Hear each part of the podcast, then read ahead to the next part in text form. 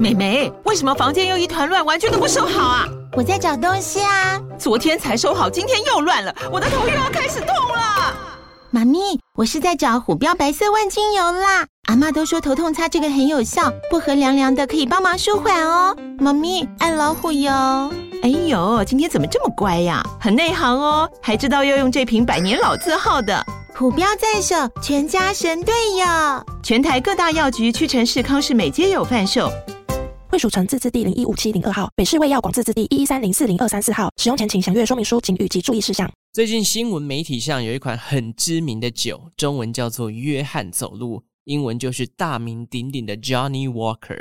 我以前一直以为这个中文名字约翰走路是开玩笑的，后来发现是真的这样翻诶。之前呢，在跟 John 老师合作的单集里面有简单介绍过这家调和威士忌品牌，今天想要再来多补充介绍一下。这个已经有两百多年历史的 Johnny Walker，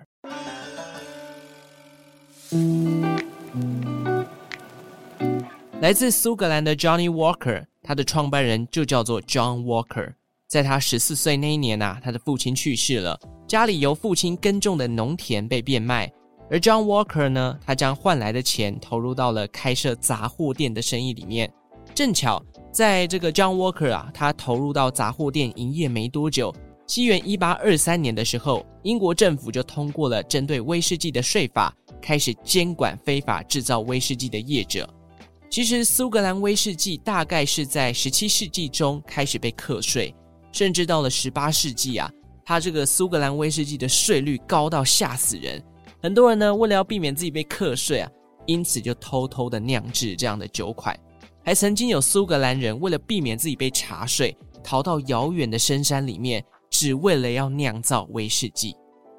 不过，在这项法案通过之后，业者呢就有管道可以去申请合法化了。如此一来呢，也让合法营业的酿酒商与杂货店得以站得住脚，可以避免这些非法的恶性竞争。随后，合法的酿酒厂也大量的出现，John Walker 的店铺中也出现了各式各样的酒款。到了西元一八二五年，John Walker 已经是一个十足的酒商了，经手包含像是威士忌、白兰地、琴酒等酒款哦。那在众多的烈酒当中呢，John Walker 选中了苏格兰威士忌当做它的主力产品。说到威士忌，通常在酿制的原料会有麦芽、玉米、裸麦，而只有用大麦酿制的叫做单一麦芽威士忌。那有玉米啊，有裸麦，其他不同配料掺杂的，叫做谷物威士忌。另外还有将单一麦芽威士忌跟谷物威士忌混在一起的调和威士忌。那关于威士忌的酿造，其实有很多的法律规范。例如在 John Walker 的年代，还没有所谓的调和威士忌，所以说如果你把单一麦芽跟谷物威士忌混合在一起，在那个年代，这样的行为其实是犯法的。你不算是一个合法酿制的酒商，一直要等到西元一八六零年代，调和威士忌才在修法后正式成为苏格兰威士忌的合法商品。那据说这个调和威士忌啊，也是大众普遍比较能接受的酒款啊。总而言之，调和威士忌呢，算是 Johnny Walker 的主力产品。起初，Johnny Walker 不叫做 Johnny Walker，最一开始呢叫做 Walker's Comanic Whiskey，。前面是他的名字 John Walker 嘛，中间呢是他自己店铺的所在地，位在苏格兰东艾尔郡的一座城镇，叫做基尔马诺克。后面呢，Whiskey 就是他的商品嘛。在 Walker 过世之后呢，威士忌的生意就传承到了他自己的儿子跟他的孙子身上，其实算是一个世代的传承啦。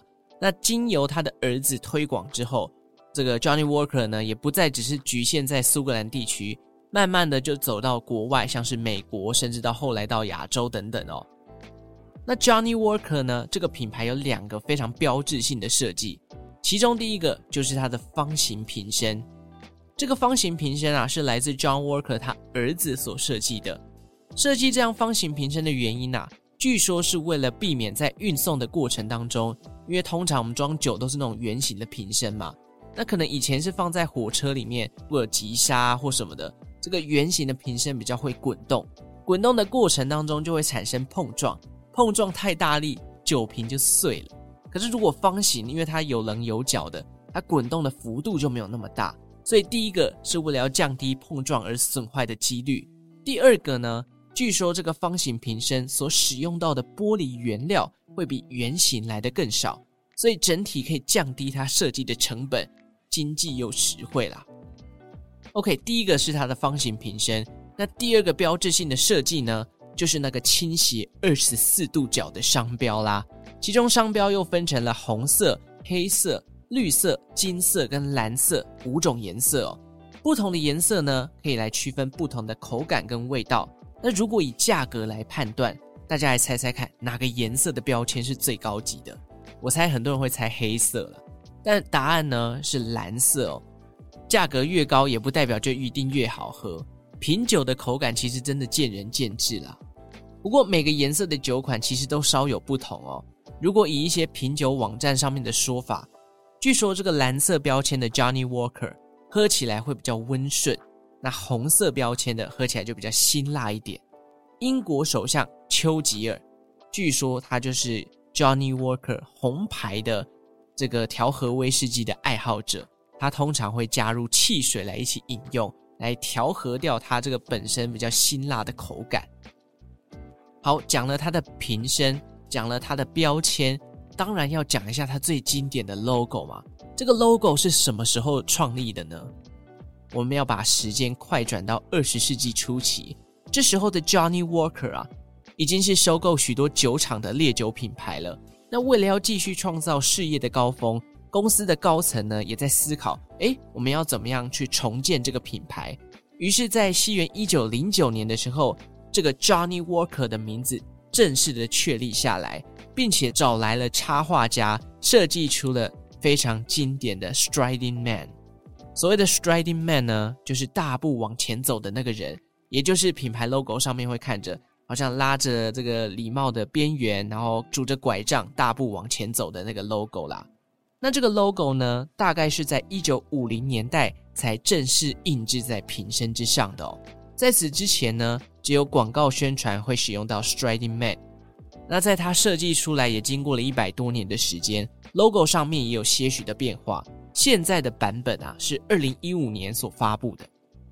Johnny Walker 呢，现在是英国跨国酒类产品公司帝亚吉欧的旗下一个品牌哦。帝亚吉欧呢是世界上最大的蒸馏酒出产商，产品横跨了一百八十多个国家，包含另外一个有名的酒类品牌 Hennessy。帝亚吉欧呢也有参与其中，他们持有大概百分之三十的股权。关于烈酒的学问啊，其实真的非常多。光是做这些笔记，就过程当中就有很多的专有名词。那我这边就不一一献丑了啦。从产地啊、原料啊、熟成的年份啊，都有相关的法律规范。但是我倒是可以分享几个有趣的冷知识啦。首先，威士忌 （whisky） 这个名词。其实是来自于盖尔语哦。什么是盖尔语呢？盖尔语啊，其实是住在苏格兰高地的凯尔特族的母语。威士忌翻译成中文，其实就是“生命之水”的意思。那第二个冷知识呢？一九二零年代啊，美国实施了禁酒令。在这个禁酒令当中呢，有两种人例外，他们可以储存酒。第一个是宗教领袖，第二个是医生。宗教领袖呢，他们可以储存酒精来作为祭祀礼拜使用。那医生呢，他可以将烈酒作为处方签，开立给病人去做使用。结果就造就了很多的医生的病人、啊，他们就来跟医生求说啊，拜托开点威士忌来让我治疗我的病痛。这蛮有趣的，对不对？你说，诶，原来喝酒可以治百病啊！其实关于美国的禁酒令哦，这一段历史其实蛮有趣的。未来有机会的话，派翠克可以做一集来跟大家分享。好，那最后一个冷知识呢？讲到威士忌，我们都会觉得，哎，这应该是欧美国家的天下了吧？殊不知，台湾的威士忌品牌在世界上呢，也是有举足轻重的地位哦。金车旗下的格马兰威士忌，在两千零五年年底的时候新建了酒厂，并且开始酿造烈酒，选定的是只用发芽大麦酿制的单一麦芽威士忌。到了两千零八年啊，这个格马兰威士忌发行了第一款威士忌的产品。后来在二零一零年的时候，台湾因为格马兰威士忌的出现，让我们呢被专门凭借世界各地威士忌相关工厂啊、商店资讯的书本列入成为世界威士忌的产区。格马兰威士忌啊，在国际上屡屡获奖。二零一八年，金车集团的董事长李天才先生跟他的儿子李玉鼎双双入选了世界威士忌竞赛的威士忌名人堂，这也是首次有华人父子档哦共同入围这项殊荣啦。那在二零二三年的时候呢，他们又在英国伦敦参加了国际烈酒竞赛，而且荣获了不少的奖牌哦，所以真的非常的厉害。原来台湾的威士忌在世界上有这么亮眼的表现啦。另外，就是每一年苏格兰威士忌协会都会针对苏格兰威士忌的进出口国进行相关数据的分析排名。在二零二二年的时候啊，台湾在进口的金额拿下了第四名，仅次于美国、法国以及新加坡。这是以价格来看。但如果是以容量来看，台湾连前十名都排不进去。但是台湾人真的有那么爱喝威士忌吗？我身边好像也没什么人在喝威士忌。可是后来我转念想了一下，可能很多有钱人会买威士忌来收藏，也说不定哦。威士忌这种高级货呢，我这辈子是真的还没有认真尝过啦。大概就是吃那种巧克力里面有包酒的，可能喝到一点点白兰地或威士忌，或者是以前威士忌去套可乐。坦白说呢，我其实是一个不太懂喝酒的人。如果没有人跟我解释酒本身的味道，什么泥煤味啊、木桶香啊，我这个迟钝的舌头大概也喝不出什么变化了。好，以上就是这一集有关于 Johnny Walker 的介绍啦。这一集也将会是二零二三年周报时光机的最后一集，在这个频道累积超过七十万次的下载数啊，能跟大家一起穿越时空。真的算是派翠克的荣幸啊！那针对二零二四年的计划，在这边呢，简单的跟大家分享一下。首先呢，频道本身很不好意思的，可能要从一周两更恢复成为周更的状态啦。我必须说，哦，这个一周两更真的很辛苦。我下半年有一点迷失自我，有点被流量绑架，就是很在意每一集的表现。那礼拜四有时候，你看礼拜一才刚上架，礼拜二、礼拜三。礼拜四又要出一集，所以二三两天就要赶快再弄出新的内容、新的主题，然后又要录音后制。我真的觉得把自己逼太紧哦，所以呃，打算在二零二四年还是恢复到周更的状态。当然，时不时可能真的有不错的题材，或者是手边刚好有整理好的资料，我可能会在礼拜四再呃突袭更新，但它就不会是维持固定一周两更的状态了啦。这个上班族啊，有时候还是比较忙碌啊。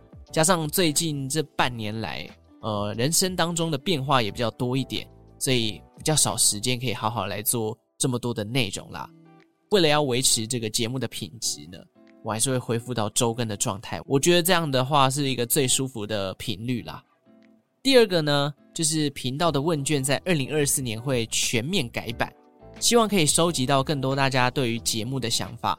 包含这个一到五分的评分呐，哦，你有想听什么样的主题啊？听众的轮廓等等，因此可能要再麻烦各位时空旅人，不管是新听众旧听众，希望在二零二四年都可以再帮我点开资讯栏新的这个问卷表单，帮我填写一下啦，感谢大家。再来是整个频道的节目主题内容啊，未来会比较着重在品牌故事跟台湾产业历史的部分，这也是我这一年下来。收集到的资料，我可以看到说，呃，听众朋友都比较喜欢品牌故事，跟我讲一些台湾手摇饮啊、台湾机车龙头的故事，这些的收听数都比较好。比起我讲一些冷知识，呃，可能那个收听量就会掉下来。一方面也是因为我自己的兴趣啊，我觉得看一些品牌故事真的蛮有趣的哦。所以在二零二四年呢，会主要以这些主题为大宗。当然，偶尔可能跟随一些时事，如果觉得有不错的主题，我也会拿出来跟大家分享啦。好，以上就是这几点啦，算是跟大家稍微报告一下这个频道未来的走向啦。也希望大家可以在二零二四年持续的支持周报时光机。我是不知道二零二四年周报时光机会走到哪边，但是希望可以突破百万的下载数，然后可以稳定的啊输出很好的内容。明年就要迈入第四年了。这四年能发生的事情很多，当然呢，也预祝大家在二零二四年的时候可以找到自己值得努力的方向。喜欢周报时光机的听众朋友，记得按下订阅的按钮。也欢迎小额赞助派翠克，让我维持创作的动力。五星好评送出来，把节目分享出去。最后，感谢正在收听的你，为我创造了一次历史的收听记录。新年快乐！也祝福大家二零二四年一切顺利。我们就明年再见啦，拜拜。